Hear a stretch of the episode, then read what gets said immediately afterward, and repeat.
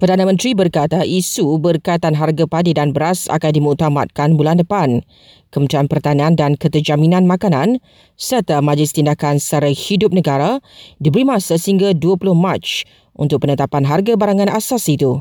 Ikut proses sebelum kita muktamadkan. Saya juga telah bercakap sendiri dengan pengurusan Bernas dalam mesyuarat Nakol baru-baru ini supaya mencari jalan import beras dan juga pengeluaran tempatan dinaikkan. Naik beban kepada pengguna. Tak naik beban kepada pesawah. Bagaimana nak imbangi keduanya? Pesawah padi ini di antara kelompok yang miskin di negara kita. Rakyat umumnya mahu harga beras turun.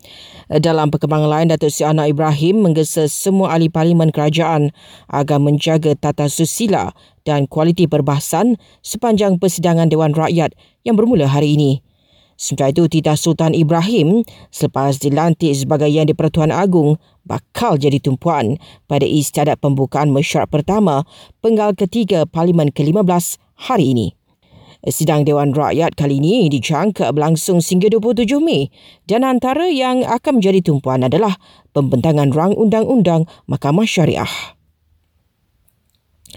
Polis KL memaklumkan pihaknya tidak menerima sebarang permohonan pemberitahuan satu perhimpunan yang dilapor akan diadakan di ibu kota esok.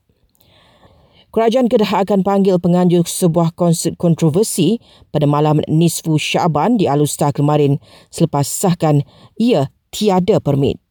Di Kulim Kedah pula polis buru dua suspek yang menetak mati seorang pemuda dalam kejadian dekat sebuah kedai kopi dan pelakon Anna Jobling dinobatkan sebagai penerima anugerah Gempak Most Wanted 2023. Manakala lagu Selagi Aku Ada gandingan penyanyi Kai Bahar dan Nabila Razali dinobatkan sebagai pemenang bagi kategori video muzik tergempak.